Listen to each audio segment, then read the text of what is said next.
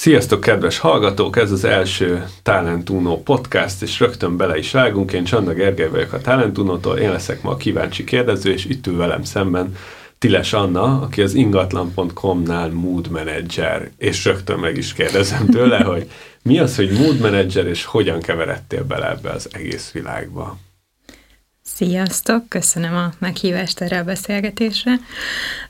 A Mood Manager, az Magyarországon Mood Manager, egyébként külföldön Chief Happiness Officerként elég sok találatot ad már el Google. Magyarországon pedig talán azért Mood Manager, ha jól tudom, a Prezitől indult a sztori, nekem egy volt főnököm nevezett el engem mood managernek, aki talán a prezitől vette a, az ihletet, és én úgy lettem mood manager, hogy ez gyakorlatilag csak így kialakult uh, számomra.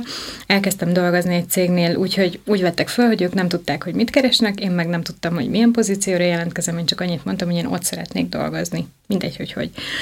És akkor mondták, hogy ez tök jó, mert ők megkeresnek valakit. És akkor így kezdjük el, és eleinte mindenféle feladatokban besegítettem az irodavezetőnek, a, a fejvadász csapatnak, és akkor utána kiderült, hogy nekem ami legjobban fekszik, ez a csapatépítő szervezés, ez a lelkizés, ez a kis apróságok kitalálása, hogy így minél, minél boldogabb legyen a mi kis munkahelyünk, és akkor a, szintén az egyik volt főnök, ami egyszer úgy hivatkozott rám egy e-mailben, hogy, hogy vett fel a kapcsolatot annál valami happiness hírónkkal, és akkor ez került a névjegykártyámra először.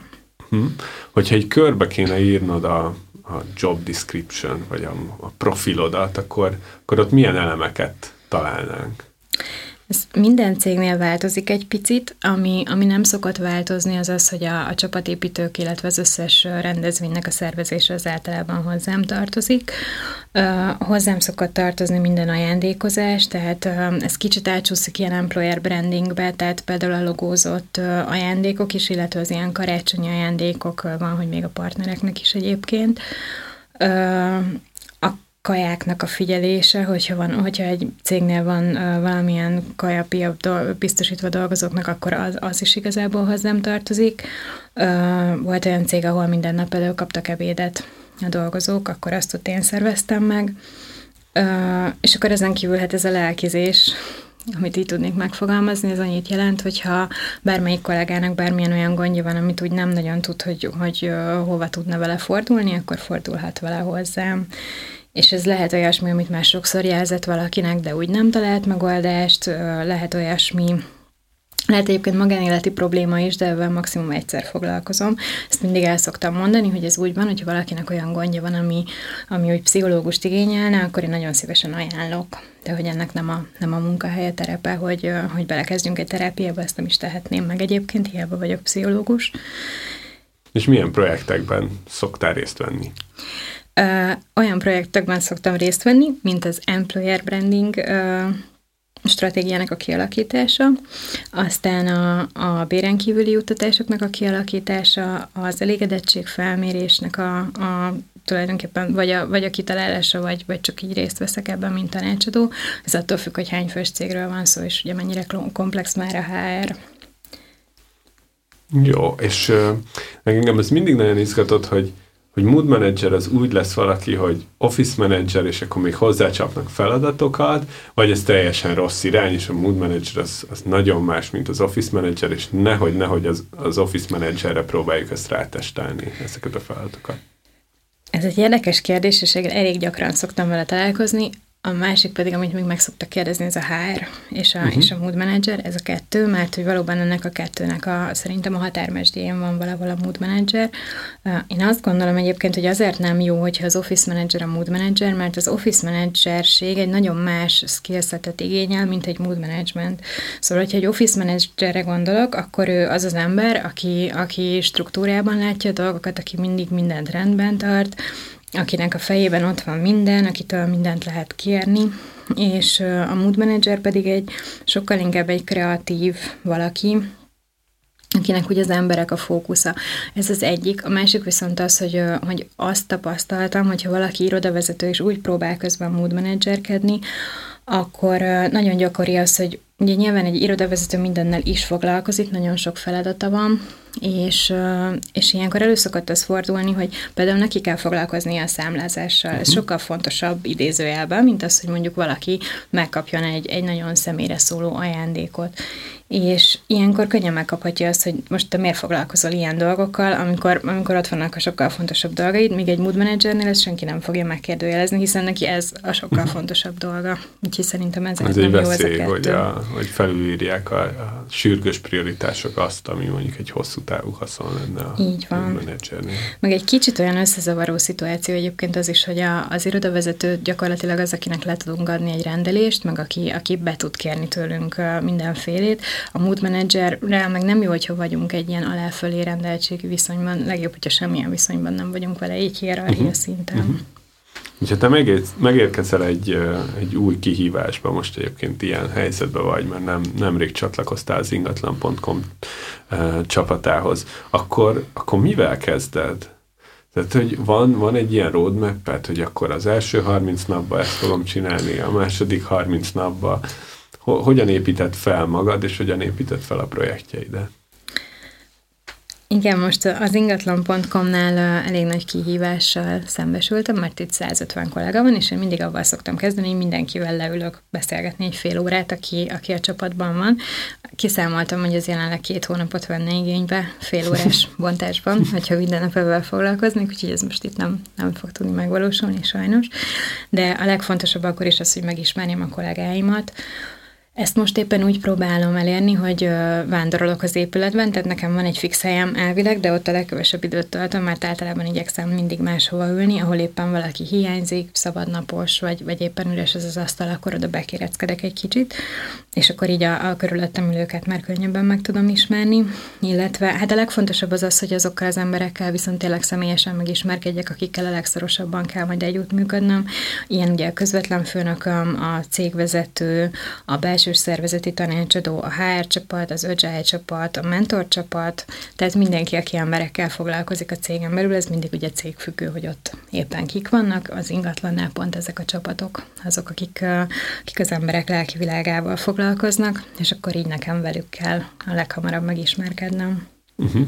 És nem szoktad azt megkapni, na persze, úgy akarják megfixelni a hangulatot, hogy idehoznak egy mood managert, ahelyett, hogy nem tudom, jobban fizetnének, lenne még két csapatépítő, és péntekenként délután pizza és sör, meg fröccs.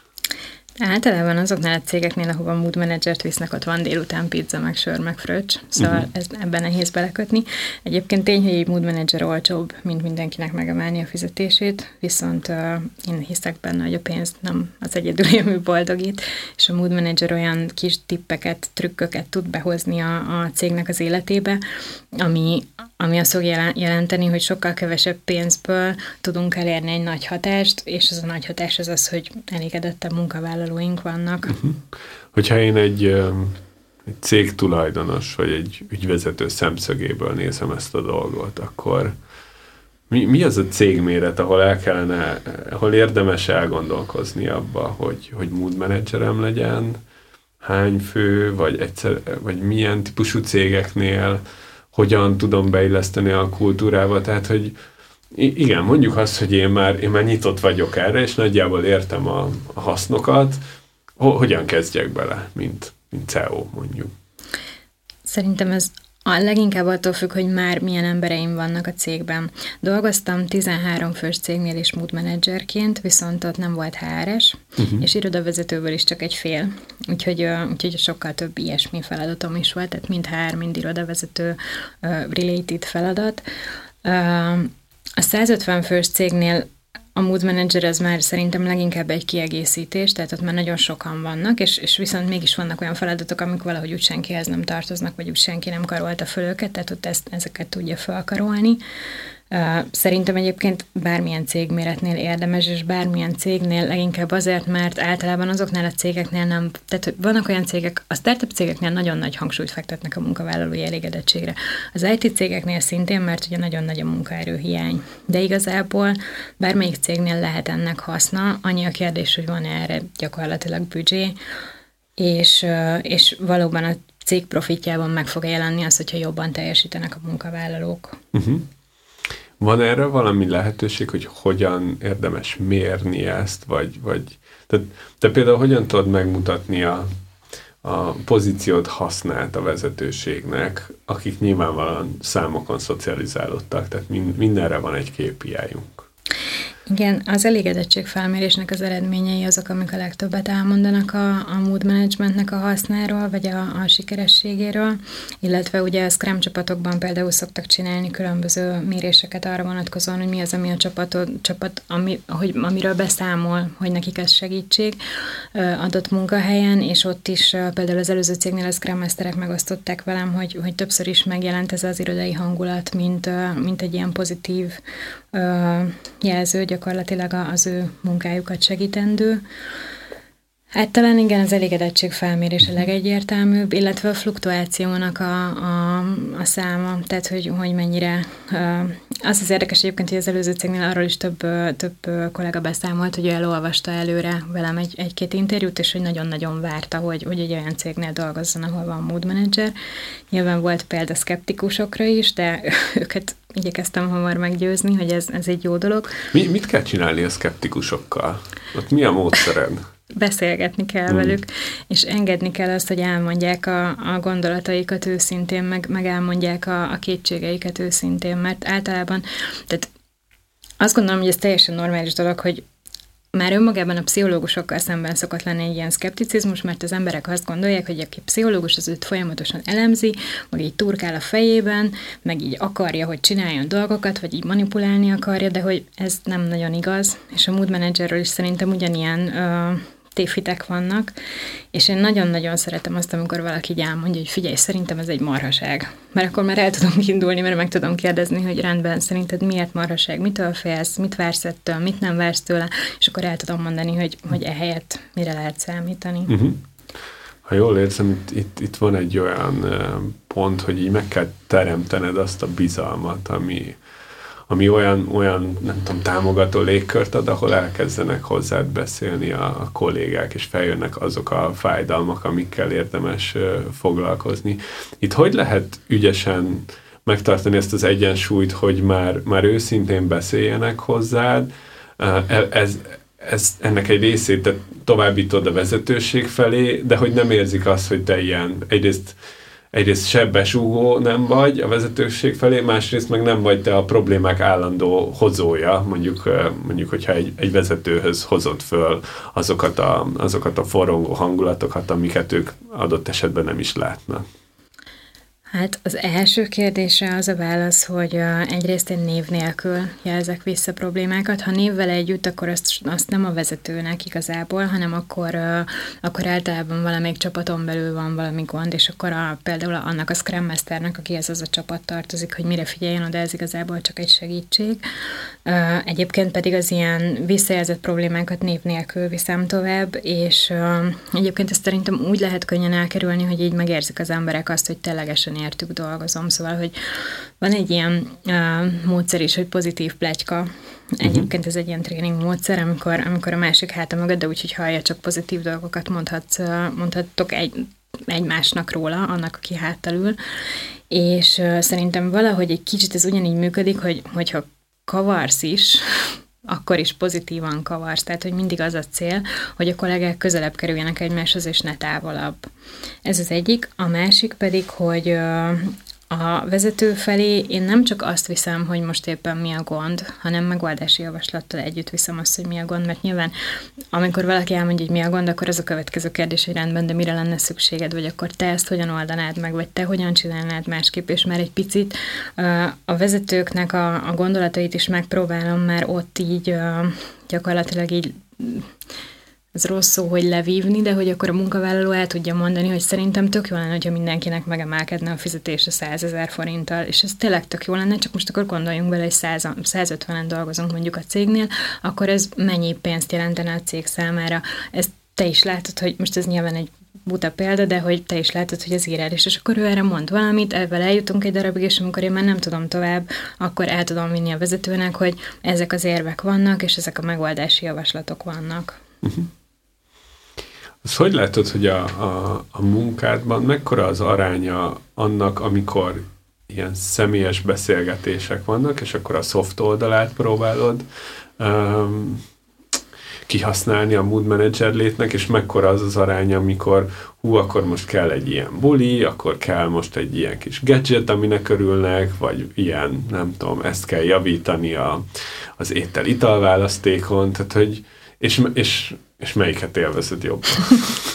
Hát ez folyamatosan csúszkál, de szerintem úgy a nagy átlagban megvan egyébként az 50-50. Mm. Tehát, hogy és igyekszem is arra odafigyelni, hogy 50% megmaradjon arra, hogy tehát, hogyha hozzám oda jön egy kollega, hogy Anna, szeretnék veled beszélni, akkor én, hogyha csak nem valami olyan dologra van szó, amit nem tudok eldobni, akkor én egyébként mindent eldobok. Éppen ezért, hogyha valamiben nagyon szeretnék elmélyülni, akkor inkább otthon maradok home office-ban, mert akkor, akkor végig tudom csinálni, de egyébként folyamatosan rendelkezésre állok, és mind a kettőt nagyon élvezem igazából, mind a kettőt más miatt, minden részét nagyon élvezem a munkámnak őszintén. Kinek, szóval. kinek ajánlod? Milyen típusú embereknek? Hát vannak azok az emberek, akik úgy azt vették észre világ életükben, hogy valahogy úgy mindenki mindig mindent velük akar megosztani, és hogy egy taxisofőr mellé nem tudnak úgy beülni, és hogy egy, egy fodrászhoz nem tudnak úgy bemenni, és egy buliban mindig ők azok a sarokban, akik ott ülnek, és valahogy azt hallgatják, hogy kinek éppen uh, milyen lelki problémája van. Szerintem ők elég jó eséllyel indulnak, mert ez, ez az a típus, aki, akiben úgy valahogy rögtön megbíznak az emberek, meg szívesen megosztanak vele dolgokat. És uh, hát ezen kívül például, akinek nagyon, nagyon jó empatikus képessége van, érdeklődik a szervezetpszichológia iránt, és szívesen olvas ezután, tanul ebben, és hát kell ehhez egy nagyon-nagyon-nagyon nagy fokú altruizmus. Szóval, hogy, hogy a mood manager az mindig idézősen az utolsó, és, és mindig az a lényeg, hogy a többiek hogy vannak. Ha valaki tudatosan készül erre a pályára, akkor mit tanácsolnál neki? Milyen képzéseken vegyen részt, vagy milyen irányban próbáljon állásokat keresni? Szerintem, ha képzésről van szó, akkor szervezetpszichológiát tanuljon, vagy pedig, vagy pedig HR-t, mert hogy ezek, ezek nagyon ide kapcsolódnak. Vannak egyébként már ilyen employer branding képzések, meg ilyesmik, amik így, amik így valamilyen szinten találkoznak ebben a, ebben a gondolatmenettel. Mediációt azt szerintem mindenképpen érdemes elvégezni, vagy egy asszertív kommunikáció képzést illetve a milyen irányba most én azt gondolom, hogy jelenleg a legkönnyebben egyébként kisebb cégeknél irodavezető irányból lehet mégis ebbe a pozícióba bele belefordulni, uh-huh. és akkor utána már ezzel a tapasztalattal talán könnyebb wood manageri pozíciót találni. Uh-huh. Kiktől lehet tanulni, mondjuk Magyarországon, kik lehetnek példamutatók vagy példaképek, akik akár téged is inspirálnak? Az a nagyon érdekes, hogy nagyon-nagyon sokféle pozícióban dolgoznak emberek nagyon hasonló feladatkörrel. Employer branding specialistek, belső trénerek, kócsok, szervezeti tanácsadók. Igazából ha közülük az ember, de például nekem van egy barátnőm, egy nagyon kedves barátnőm, aki HR vezetőként ő, ővel úgy ismerkedtünk meg, hogy egyszer csak rám írt egy e-mailt, hogy ő most olvasta a cikkemet, és hogy, és hogy ő rájött, hogy ő igazából egy mood manager, pedig ideig azt hitte, hogy ő HR vezető, de hát ő ezeket csinálja, amiket én leírtam és, és például vele is elég sokat szoktunk így idézőjelesen szakmázni. Szóval mindig, amikor találok valakit, aki hasonló munkakörben dolgozik, és hasonló kihívásai vannak, mindig nagyon örülök, és igyekszem is egy picit így idézőjelesen összegyűjteni őket, hogy legyen egy ilyen kis közösség, akik, akik tudnak egymással beszélgetni, inspirálódni, ventilálni, uh-huh. és így tovább. Jó, akár már van valami ilyen kis csoport, egy Facebook közösség. Egy Facebook csoport, hát, igen, ez van. Nyugodtan promotálhatod ebben, ezen a fórumon is, hogyha gondolod. Van egy Facebook csoport, úgyhogy valaki szeretne ebbe bekerülni, akkor LinkedIn-en, hogyha rám ír, akkor nagyon szívesen. Jó, és külföldön kik azok a nagy cégek, akire azt mondod, hogy wow, na tőlük aztán érdemes, meg ezeket az influencereket érdemes követni ebben a témában? Hát a Google talán legegyértelműbben. A Google kezdte el talán legelőször ezt, a, ezt az emberekkel való jól bánást elég mesteri szinten űzni. Van több barátom is most már, aki a svájci Google-nél dolgozik, velük rendszeresen szoktam beszélgetni, hogy ott mik vannak. A Skyscanner-nél például nagyon érdekes, Magyarországon is ugye van Skyscanner, és a Skyscannereknek az irodavezetőiből van egy ilyen kis boldogság akciócsoport, ők például így egymástól tanulnak, de, de a magyar irodavezetőt is ismerem, és ő is nagyon nagyon-nagyon aranyos lány, vele is szoktunk ilyesmiről beszélgetni. Aztán Hát Jürgen Appello, ő ugyan nem cég, de, de ő egy olyan ember, aki, aki gyakorlatilag erre tette fel a felnőtt életét, hogy a, a munkahelyi boldogsággal foglalkozzon. Neki van ehhez több könyve is, különböző technikákkal, nagyon jó előadásokat tart, és nekem legújabb kedvencem Gary V, aki a Weiner médiának az ügyvezető tulajdonosa, és ő ilyen számomra zseniális, inspiráló vezető. Náluk ő mindig azt mondja, hogy neki a, a második munkavállaló, aki utána a legfontosabb a cégében, az a Chief Happiness officer aki gyakorlatilag ilyen HR vezető ott náluk, de, de hogy Geri így felfedezte ennek az erejét, hogy a, a munkavállaló legyen a központban. Uh-huh. És mennyire reménykeltő az, ami történik most Magyarországon vagy Budapesten e tekintetben? Szerintem nagyon egyébként. Tehát a, a startup kultúra olyan szinten ez a startup ez kezd elcsépelt szó lenni, de hogy, de hogy mégis az a, az a fajta munkavégzés, ez a babzsákfotelás, csocsóasztalos, inspiráló környezetben dolgozunk dolog, ez kezd annyira elterjedt lenni, hogy már a, a multikhoz is kezd beszivárogni, és ők is egyre, egyre inkább odafigyelnek a munkavállalóikra, és szerintem ez egy nagyon jó dolog. Mit gondolsz, ez lehet akár tudom, ilyen választási kritérium, amikor valahova csatlakozik egy új munkavállaló, én azt látom, hogy rettenetesen versenyző most a piac, abból a szempontból, hogy versenyzünk a tehetségekért. Van e, e tekintetben tapasztalatod, hogy mennyire tudatosak most már a, a munkavállalók? Azt gondolom, hogy abszolút kicsit arra is szükség van, mert manapság, hogy a, a munkahely is olyan Instagram pozitív legyen, vagy, vagy ilyen coolság legyen, hogy én itt dolgozom, és ezt így el lehessen mondani. Az egyik cégnél, ahol dolgoztam, az egyik kollega a Google miatt mondott fel, és egészen odaig a felmondást azt azért úgy kommunikáltuk, hogy jó, hát igen, most akkor ő felmondott, de a Google-t azt, azt, úgy, azt úgy ki lett írva, hogy a Google-höz megy, akkor az nem számít felmondásnak, hát hiszen ő, ő a Google-höz megy, az, az azt, bárki megérti. Szóval, hogy szerintem ez, ez igen, tehát, hogy azért nagy részt valljuk be, ezért van, ezért van a mood management is, hogy, hogy mi legyünk a legjobb munkahely, és mi vonzuk be azokat a kollégákat, akik, akik szeretnek dolgozni, és szeretnének velünk dolgozni. Uh-huh. Hogyha így mondanod kéne három ilyen nagyon, nagyon erőteljes tippet, amit így tanácsolnál mondjuk egy vállalatvezetőnek, vagy akár egy másik mood managernek, akkor mi lenne az, az a három dolog, amire mindenképpen oda kell figyelni, és amivel jelentős változást lehet elérni a, a válti hangulatban? Hát azt gondolom az első az a vizibilitás, tehát hogy, hogy egyrészt a folyamatainkat tegyük láthatóvá, másrészt a kollégákat vonjuk be a döntésekbe, amennyire csak lehet, és szintén ugyanennyire legyen minden átlátható. Egyébként ezért is nagyon elvezek most az ingatlannál dolgozni, mert ők ebben igazán ügyesek, és, és ők ezt az ászlajukra tűzték pár éve, és, és nagyon szuper, ahol tartanak benne. A második az a felhatalmazó kultúra, ez szintén egyre több helyen már terjed. Ennek gyakorlatilag az a lényege, vagy az is lehet egy lényege, hogyha például az egyik kollega úgy érzi, hogy, hogy neki szüksége van valamire, például szeretné bevezetni azt, hogy legyen, legyen egy kutyabarát iroda, amiben ő dolgozik, akkor uh, nyilván facilitálja ezt valaki, ezt a folyamatot, uh, de önmaga kialakíthatja azt, azokat a kereteket, hogy az ő irodájuk kutyabarát legyen. Szerintem ez is egy, ez is egy nagyon-nagyon pozitív dolog, mert az ember így szintén azt érzi, hogy az ő kezében is lehetőség van arra, hogy jobbá tegye a munkahelyét. És hát a harmadik az pedig a csapat, és és hát ez talán Gary V-től ez a kedvenc tanácsom, és kicsit talán erős, de ő azt mondja, hogy ha van egy olyan uh, kollégád, aki szétfrusztrálja a többieket, akkor teljesen mindegy, hogy ő mennyire tehetséges rúgt ki. Mm. És ezzel egyetértek, mert, uh, mert azt gondolom, hogy, hogy egy egyenben nagyon jól szét tudja zilálni a csapatot, és, uh, és a csapat munkánál igazából nincs olyan fontosabb. Úgyhogy uh, én abszolút azt helyezném előtérbe, hogy, hogy kik azok, akik igazi csapatjátékosok, és kik azok, akik, uh, akik hajlandóak együtt, együtt hajtani. Mm. Ha lenne egy egy ilyen vállalati varázs tündéred, és kérhetnél tőle egy dolgot, amit megvalósítana neked, és a jelenlegi pozíciódban az ingatlannál, akkor mi lenne az, hogy ú, ezt, ezt a problémát, ha elvarázsolná, akkor az Mert hogy abban nem szeretnék szembesülni? Vagy? Hát igen, az így megoldódna. Aha, jelenleg az ingatlan.com-nál? Uh-huh.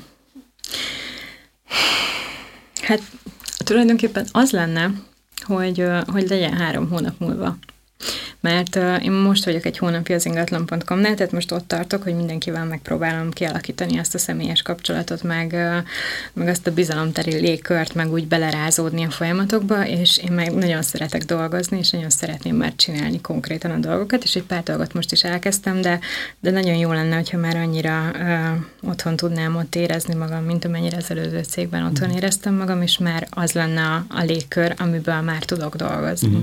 Egy, egy varázsgömbbe belepillantani, hogy mi lesz három hónap múlva. Nem, teljen is el az áram, és legyek ott, igen. Jó. Így. Jó, szuper. Köszi szépen a beszélgetést. Ja, örülök, hogy megismerkedtünk. Egy mosolygós, nagyon ön, önazonos lány ült itt a stúdióban. Egyetlen dolog, ami miatt aggódom, hogy, hogy hogy ez nyilván megterhelő érzelmileg ez a, ez a munka, azért mert sok embernek a panaszával ö, szembesült. E, ez, ezzel mit lehet csinálni, mint ilyen, mint ilyen végszó, vagy utolsó kérdés? Hogy, hogy tud az ember benne lenni érzelmileg, de mégis valahogy nem megélni az összes fájdalmat? Erre három választ tudok mondani. Négyet, bocsánat. Van kettő darab kölyök macska, akivel együtt élek, ők nagyon jól stresszmentesítenek. Van egy csodálatos párom, aki a nyugalom szigete, tájboxolok heti kétszer, ez nagyon-nagyon sok feszültségtől segít megszabadulni, illetve nekem is van egy saját pszichológusom, akihez eljárok. Minden pszichológusnak igazából kötelező, hogyha praktizál pszichológushoz járni, és nekem van egy szinte mesteremnek nevezhetem egy, egy hölgy, aki a pozitív pszichológiának egy, egy éllovasa, és én, én hozzájárok és ő segít nekem abban, hogyha valamivel nem tudok esetleg megbírkózni. Szuper, szuper módjai a stressz vezetésnek. Köszönöm szépen a mai beszélgetés, nagyon inspiráló volt, és visszatérünk további epizódokkal, és valószínűleg lesz olyan téma, amikor a munkai stressznek a mentesítéséről, ennek a feldolgozásáról fogunk beszélgetni. Köszönjük a figyelmet a hallgatóknak, találkozunk legközelebb. Ez volt a Talentuno podcastja.